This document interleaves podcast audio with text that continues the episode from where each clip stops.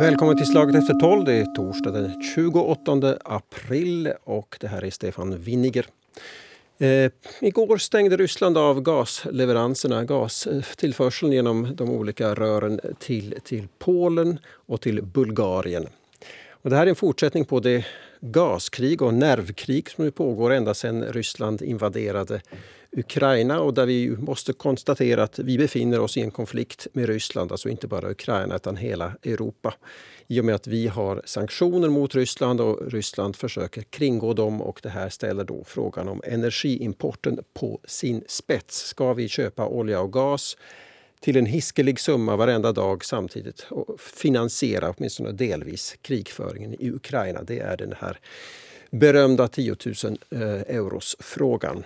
Eh, eh, vad händer nu och hur ska vi förhålla oss till det här när vissa länder inte får gas, andra bojkottar rysk gas och vissa inte vill sluta köpa rysk gas. För det har vi församlats här i slaget efter tolv eh, och det är Europaparlamentarikern Heidi Hautala från De gröna. Välkommen till slaget efter tolv. Tack igen. Och välkommen säger jag också till Peter Lund som är professor vid Aalto-universitetet. Tack. Och sist icke minst Jonny Sjöblom, vår Yles medarbetare i Tyskland. Välkommen du också till Slaget efter tolv. Tack, tack. Ja, alltså det här är ju en, en, fråga som har strategisk, ekonomisk, moralisk, vad ni vill, politisk betydelse. Hur, hur vi ska förhålla oss till den här, de här sakerna. Eh, och, och, det, och förmodligen kan ingen av oss här eller någon annan vettig människa egentligen svara på allting samtidigt. Och för allt drar åt olika håll. Men om jag börjar med egentligen att ställa frågan så här till Europaparlamentariker Heidi Hautala. Så här, vi borde ju ändå sluta använda fossil energi så fort som möjligt. Eh, är det inte här ett tillfälle att sluta göra det nu och, säga, och sluta med import från Ryssland? Eh, jag är tvungen att, att svara ja. Det här är ett tillfälle och eh, faktiskt eh, finns ju i alla, även de djupaste kriserna finns något perspektiv framåt och det är just den här att, att vi, vi kan liksom eh, omvärdera vår hela, hela energiekonomi så att vi kommer bort från fossila eh, bränslen mot förnyelsebar energi och effektiv användning av energi. Mm. Du säger att du är tvungen att svara. Varför det skulle du inte? Skulle du vilja svara något annat hellre? Nej, nej, jag menar att det finns bara ett svar från mig till den frågan. Tack. Jag förstår. Eh, Peter Lund, eh, professor vid Aalto-universitetet. Det finns egentligen bara ett svar på den här frågan, men det är svårare. Varför, varför är det inte bara att sluta med att importera gas från Ryssland? Eh, no, säkert, den här, den här huvudfrågan är ju det att, att uh, Ryssland är Europas främsta partner i energin och, och vårt beroende eh, Eh, i, till Ryssland den, den går till all traditionell energi. 40 procent av kärnbränsle kommer från Ryssland, uh, ungefär 40 procent av gasen, en fjärdedel av oljan och en tredjedel av stenkolet. Så det är en ofantlig mängd. Och, och, att komma av från den här eh, beroendeskapet, då, där behövs säkert en, en enhetlig EU-politik. Nu, nu, när Ryssland agerar mot, mot vissa medlemsstater, så vi bör inte glömma att, att vi måste nog, nog hålla en, eh, oss tillsammans och ha en europeisk politik. Och, och vi har så här större solidaritet mellan medlemsstater och med andra åtgärder som just den här gröna åtgärder som, som eh, Heidi Hautala nämnde. Eh, jag tror att då kan man säkert överkomma det här problemet som vi har. Mm. Och det, det stavas antagligen att det blir dyrt under tiden och svårt ibland att få energin att räcka till. Och Johnny Sjöblom, då, då, den här den stora elefanten får man säga, i, i gasrummet är då, är då Förbundsrepubliken Tyskland som ju är Europas största ekonomi och som eh, redan tycker sig behöva bära allt möjligt. Varför, varför, eh, varför är det så svårt i Tyskland att, att se samma klarhet som Heidi Hautala gör här? Jag skulle kanske börja med att protestera av min sida, att man ser ju nog den här klarheten i det att man, man är på väg på god väg i den här energiomställningen som Angela Merkel då i tiderna gick in för. Den har kanske stampat på stället här under de senaste åren, men med den nya regeringen så kan man, kan man då kanske utgå från att det nu går snabbare vidare och man ser det ju också här som ett tillfälle nu då att påskynda de här åtgärderna som, de här åtgärderna som, som har blivit på hälft, ska vi säga. Problemet här har varit det att Tyskland då har satsat på just rysk gas som en så här reserv och övergångslösning under de år som man ska, ska bygga ut de här förnyelsebara källorna och det här har då gjort Tyskland mycket beroende av den här ryska gasen och det är förstås det problem som Tyskland idag lever med och ett arv som man har från den förra förbundskanslern Angela Merkel. Mm. Så där befinner, ungefär där vi befinner oss alltså idag. Eh, hur, är det, hur är det då med den här... I politiken går ju ibland saker som man först säger är fullständigt omöjliga. Ibland så går det sen bara man vill. Var, var, var, var, var finns viljan just nu? Och eh, Peter Lund, du nämnde att det behövs alltså nödvändigt en, en, en enighet i Europa. Eh, alltså kan vi bara göra något om vi gör det här tillsammans, skulle du säga? Eh, no, om jag bara, bara då fortsätter eh, här, här så det, det, är ju klart att e-, envar medlemsstat måste, måste göra sin e, e, egen del i, i saken och, och staterna är ju lite olika så det betyder att, att åtgärderna också lite blir olika. Men, men att, att agera som en helhet betyder då närmast det, just i fallet av Tyskland kan man tänka sig att då Tyskland är den största energianvändaren och, och beror så väldigt mycket på rysk gas att, att, man, att, att eh, andra medlemsstater kan lite hjälpa till med det, att, att, vi, att, att Tyskland kommer, kommer framåt. Vi har ju sett nu alldeles här, här under de senaste månaderna att Tyskland har minskat andelen rysk olja från ungefär en tredjedel till, till, till, till uh, drygt 10 procent av oljebehovet. Så att, att Tyskland kanske behöver mera tid men också kommer säkert att behöva, behöva sen hjälp för att, att, att, att kunna då Eh, minska behovet av, av gas och an, annan energi.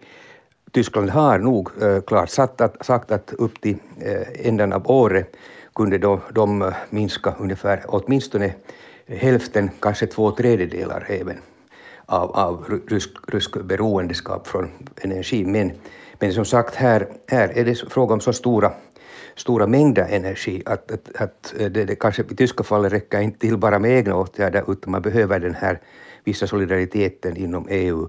Och då med den här eh, enhet, mera enhetliga politiken kan vi hjälpa då de stater som har flaskhalsar i den här, den här processen och kommer då, då snabbare fram i, i saken. Mm.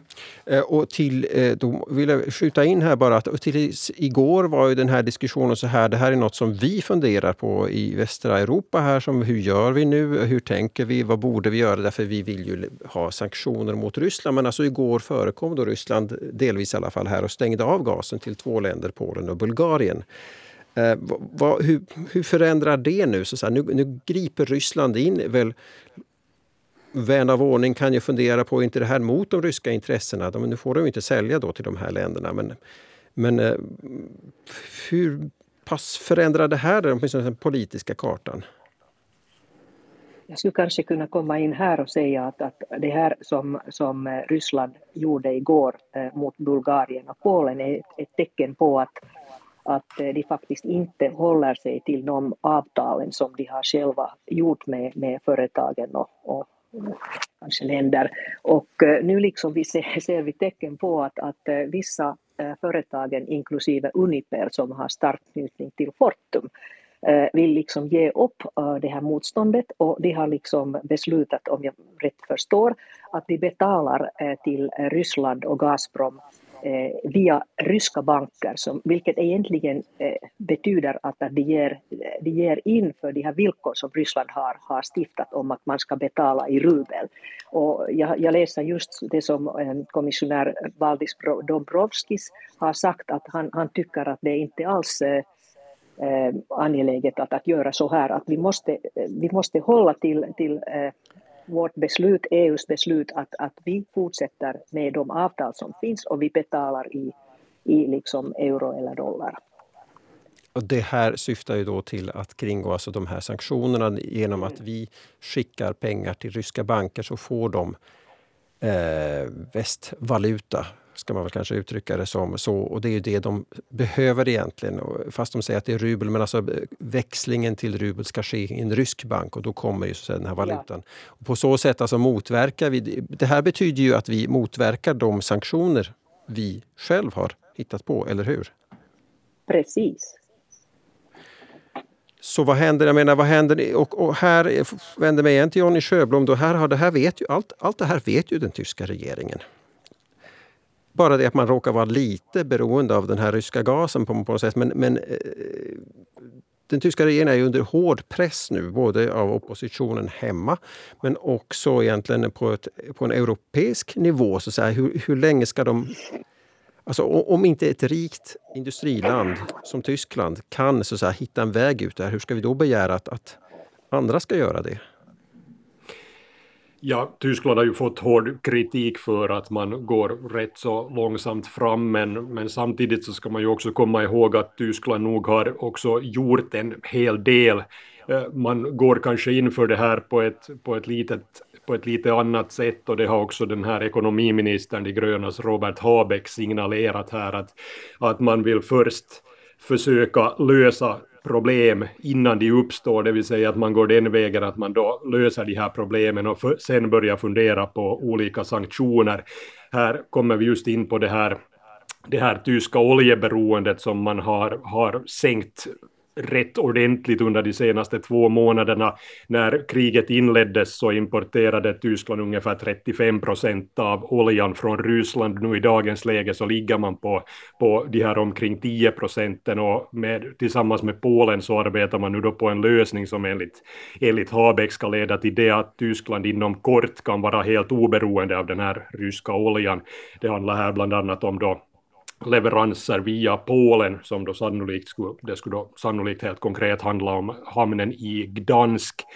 Så att man gör nog saker och ting, men det, det kanske verkar lite långsamt för att, för att man gör det på det sättet att man vill då som sagt åtgärda de här problemen innan de uppstår. Och, och här har man nog, ska vi säga, främst hemmapubliken i tankarna att, att, att Tyskland då, och och den tyska ekonomin framförallt ska, ska stå ut med de här sanktionerna så att på det sättet så måste man kanske stå ut med det här men som du säger så det här trycket på i synnerhet kansler Scholz här så blir nog hela tiden större och vi har ju sett det med de här vapenleveranserna till Ukraina att det största trycket har nästan kommit från de två övriga partierna i regeringen, det vill säga de gröna och sen då det liberala FDP. Och man kan utgå nu efter det här Habeckska uttalandet här i början av veckan att, att just gällande de här sanktionerna främst då kanske oljan så kommer säkert de gröna att pressa på hårdare också efter det här då Habeck helt klart gick ut och säga att Tyskland nu också då kan hantera de följder som, som ett oljeembargo skulle leda till. Mm. Hur viktigt är det då, eh, om man ställer frågan så här då, jag ställer den till er alla tre så får ni svara den som, den som vet. Eh, hur viktigt är det att vi, Peter Lund nämnde att det är viktigt att vi gör det här tillsammans, men varför? Alltså det görs ju i, utländska, kan jag berätta här, utländska tidningar beröms just nu Finland för att tillsammans med Estland se till att bli fri från rysk gas redan. Vi är inga jättestora kunder här, men i alla fall att Estland och Finland ska vara, redan i år bli helt oberoende av rysk gas genom en ny LNG-terminal, alltså flytande gas som görs om till gasformig gas igen och kan matas in i, i rören eh, så som andra länder också har gjort. Alltså, eh, varför eh, finns det en risk här att vi stirrar på, att, på, på, på den här politiska enigheten? Kan inte alla som kan, till att börja med, göra sig fri från rysk gas och olja och sen ser vi vidare? Det måste ju ändå vara, finnas en rörelse framåt. Eller är det här, Heidi Hautala, kanske du är bäst att skickad att svara på det här. Är det här fast i något EU-förhandling? Nej, jag, jag, tycker faktiskt att, ehm, att den liksom äh, ändamålet, den politiska viljan, ska vara klar och tydlig. Att, att, äh, att EU ska så snabbt som möjligt helst omedelbart, men så snabbt som möjligt bli eh, oberoende av, av rysk energi, inklusive eh, gas, olja och eh, kol. Men eh, som du sagt själv kan medlemsländerna göra väldigt mycket, Finland, Estland och alla andra. Men jag, jag, jag vill också hålla med det som Jonny, Jonny sa att eh, den nya regeringen i Tyskland är helt, eh, eh, helt liksom säker på att, att, att det går att eh, försnabba den här processen. Och, um, jag lade märke till att, att ekonomi och energi och klimatminister Robert Habeck, alltså vicekansler, han, han gav ut ett liksom 500 sidor lång, långt program om hur det ska, ska, ska hända och att med, samtidigt så ska man förverkliga och försnabba den här liksom, eh, grön omställningen i energipolitiken. Så jag är ganska imponerad av den nya ryska politiken, alltså, alltså, den tyska politiken.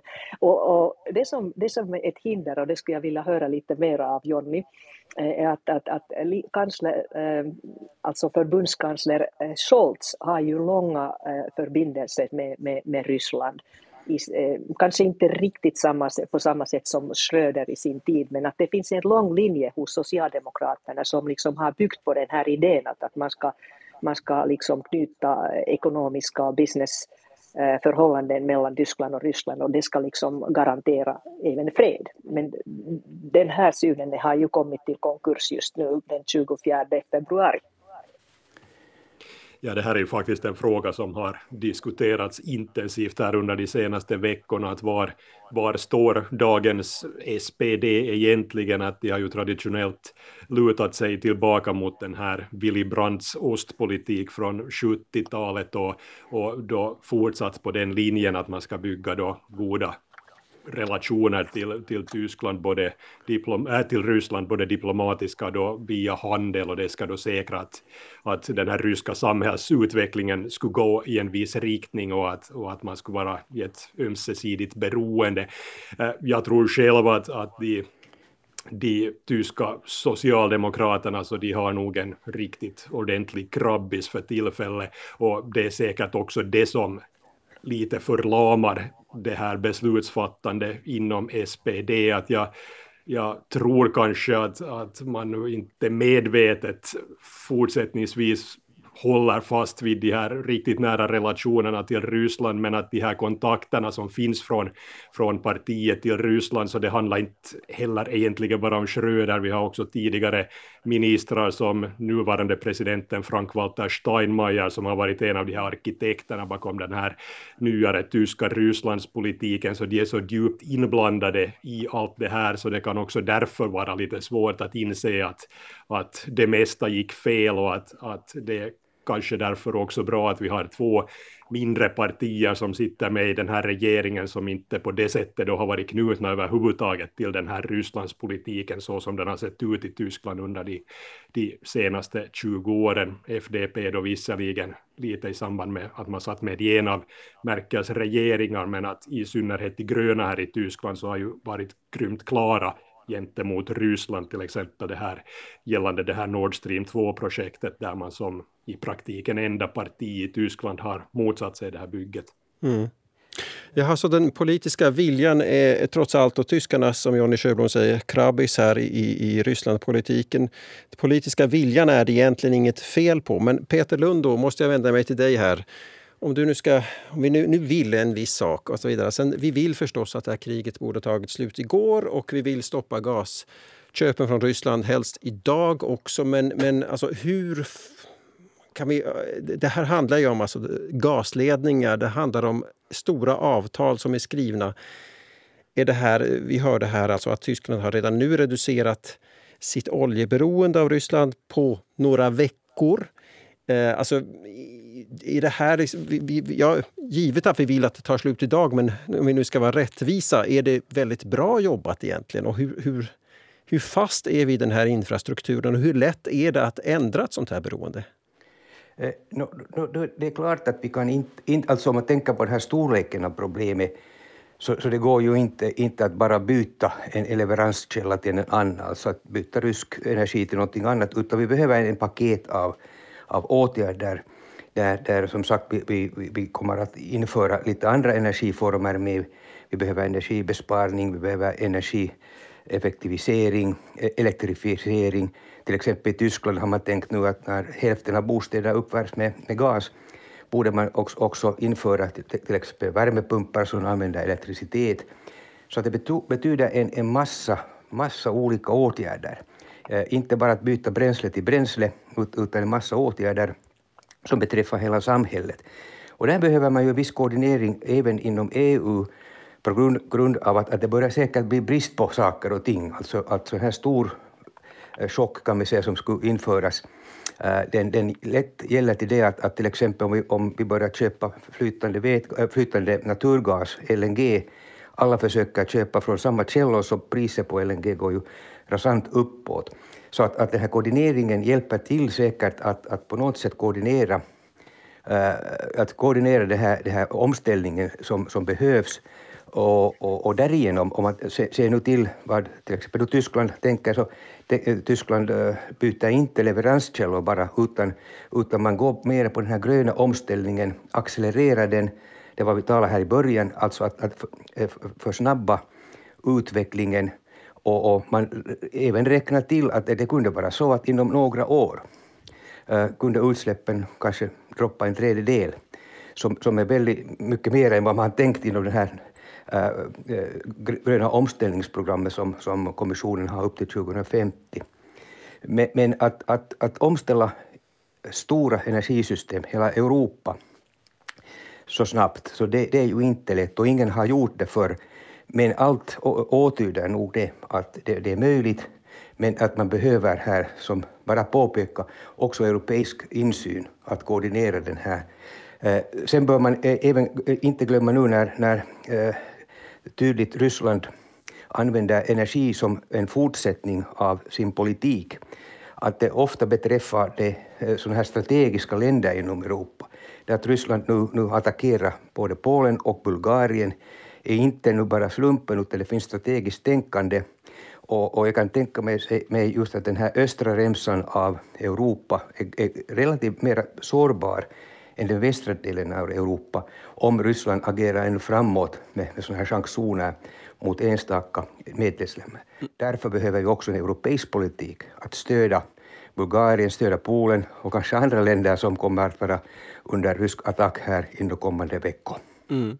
Men med, med tanke på det vi sa här också i början, det här som, som, eh, som eh, Heidi Hautala också sa, att jo, vi borde ju ändå göra det här i vilket fall som helst för att nå klimatmål. Vi kan inte bränna rysk gas och sen tro att vi minskar utsläppen i förlängningen ändå. Eh, och man alltså varnar dock då för de här nu de här ekonomiska konsekvenserna. Ofta verkar det som man talar ena dagen om ekonomi och nästa dag talar man om miljö och så vidare. Man borde tala om dem samtidigt. Eh, men när vi ändå vet att de här investeringarna måste göras för att nå klimatmål, alltså oavsett vad Ryssland nu än hittar på. Om de krigar eller inte krigar, om Putin är president eller inte, så spelar det ingen roll. Vi borde ändå bli av med den fossila energin. Så är, är det här kan man säga att det här borde inte här räknas in i det vi ändå borde göra? Och är de här ekonomiska konsekvenserna som man är så rädd för just nu, är de så stora när vi ändå måste göra de här omställningarna? Ja, alltså säkert en, en knipig fråga är ju den här trögheten av förändringar när man, man talar om energiinfrastrukturer. Men vad gäller, har vi råd? Eh, då där, där är det säkert att vi har råd nog till en, en snabbare omställning, bara det finns tillräcklig vilja. Eh, men, men, men nu, nu är lite den frågan hur snabbt kan det gå, därför att eh, Europa är ändå relativt stor energianvändare och, och eh, har industrin tillräckligt då till exempel med apparater och vindmyllor, energibesparande eh, då, grejer som man kan köpa in, att få upp produktionen av varor och, och teknologier i en sån här kort tidsperiod är alltid en utmaning. Och, och därför eh, en sån här mera ska vi holistisk eh, utgångspunkt där man använder till exempel en, en hel del olika teknologier. Vi går kanske i första, första äh, hand går vi med energibesparing och energieffektivisering som är väldigt snabba åtgärder, kan göras genast. Och sen efter kanske ett halvt år går man nästa vågen och så vidare, att man på sätt och vis har en, en också tidsplan på den här. omställningen där vi behöver just europeisk koordinering också. Det, det hjälper till, men att, att om alla börjar sporadiskt an, då, agera då kommer det alltid lite flaskhals. Men personligen tror jag, och det, det ser man också i den här större bilden, att det har vi råd på nog. Det behövs vilja, viss koordinering och sen just politiska beslut att gå framåt. Jonny Sjöblom. Ja, för Tysklands del så kan man ju säkert säga också det att, att tysken är mycket mån om sin plånbok och man har redan i den här krisen märkt att, att med de här höjda energipriserna så har åtminstone det här, ska vi säga, privata intresset för att gå in för till exempel solenergi så det har ju nästan exploderat här att det talas redan nu om att det finns en stor brist på hantverkare som kan då installera de här solpanelerna på folks tak och att leveranstider börjar börja ligga på ett halvår och det här är förstås också en del av den här tyska strategin kan man väl säga nu efter, efter den 24 februari, det vill säga att man å ena sidan ska försöka lösa den här akuta krisen då genom att, att, att försöka få gasolja från annat håll, men den här slut, den här slutliga lösningen på det här energiproblemet så är ju nog det som, som, som presenterades här under, under, eller strax inför påsken, det vill säga en massiv utbyggnad av de här förnyelsebara energiformerna, att det ska satsas otroliga mängder på vindkraft både på land och till havs och på solenergi. Och målet här är det att Tyskland då till eh, fram till år 2030 ska vara uppe i en andel av 80 procent av energiproduktionen ska komma från förnyelsebara källor. Det här är nästan en fördubbling från dagens läge då man ligger väl i dagens läge på ungefär 45 vill jag minnas. Så att, så att det är en så här tudelad väg som man, som man har slagit in på här under de senaste månaderna. Så att det som var den första frågan i den här diskussionen det är att om man kan se det här som ett tillfälle så det kan man säkert och, och jag tror att regeringen också gör det att, att, att man ser det här nu som den möjlighet och det faktiskt är så att man till och med kan få befolkningen bakom de här åtgärderna bara av den orsaken att det kan gå att spara pengar också på det här. Jag tycker att det är väldigt viktigt att, att tala just om det här att man ska vara mån om plånboken. Eh, det är kanske lite tyst också, men jag måste säga att jag, jag, jag gillar den här attityden för att vi har ju haft relativt Eh, billig energi under de föregående åren. Så, så vi har inte haft så mycket incentiv att, eh, att spara och, och effektivera energianvändningen. Och, och, där finns också väldigt mycket möjligheter utan att vi liksom eh, skadar liksom våra, våra, våra liksom vardagsliv och, och, och yrkena. Så just den här nya attityden, alltså för första gången på många, många, i många, många år hör jag att till exempel den här liksom International Energy Agency, IEA, och EU-kommissionen, eh, många, många andra säger att, att, att vi kan också eh, förändra vår egen eh, liksom, eh, hur, hur, vi använder energi. Vi kan, vi, behöver, behövs det bara liksom 22 grader i, i våra rum eh, året om? Nej, jag tycker att, att vi, vi kan väldigt bra nöja med, med 19, 19 grader eller så där. Så det skulle också liksom göra det lättare att, att, att skapa det här oberoendet om, om rysk energi. Alltså, bara nu att tillägga här eh, den här tyska attityden, så tyskarna poängterar ju det att priset på energin är inte huvudfrågan, utan det är kostnaderna. Och kostnaden är detsamma som mängden eh, multiplicerat med priset. Och ofta när man har högre pris, så det, den incentiviserar oss att spara, alltså mängden blir mindre. Det vill säga att om vi sparar, fast priset ska vara högt, då är ändå kostnaderna för hushållen kan vara även mindre än vad, vad idag. Så att, att det är bra att, att påpeka att det är inte bara energipriset som är så viktigt, men det är ju den kostnaden som hushåll betalar för energin. Och där kommer mängden energi att spela en väldigt, väldigt väsentlig roll. Men där finns ju sen det här hela arbetsmarknaden, och industrin som ju är rädd, alltså reagerar med en slags ryggmärgsreflex att hus så hemskt och det här är inte, inte bra alls och börserna tycker inte om det här. Och det, det är väl så, så har det ju sett ut hittills. Och se, men ser du att, att det skulle ändras nu? Jag, jag, tror att det ändras. Vi, vi ser en inom hushåll äh, nog, nog en attitydskift och även inom industrin. Industrin, alltså industrin är, äh, är självklart mest intresserad av sina egna processer och energibesparing har inte varit den huvudrollen men nu när energipriset blir högre, så då kan man göra jobb på business på det, att, att om vi sparar energin blir vi mer konkurrenskraftiga. Så att, att, att här borde det finnas incentiv för företag, att om du vill vara konkurrenskraftig på marknaden, sett till att du, du, du sparar energi eller hanterar effektivt med den och därigenom får man, får man en, en förmån gentemot eh, konkurrenter. Mm. Men eh, Heidi Hautala, jag måste nu ändå här fråga dig då, alltså du från ditt perspektiv i Europaparlamentet. Det här att vi, vi har sanktioner mot Ryssland. Vi vill straffa Ryssland för det här kriget.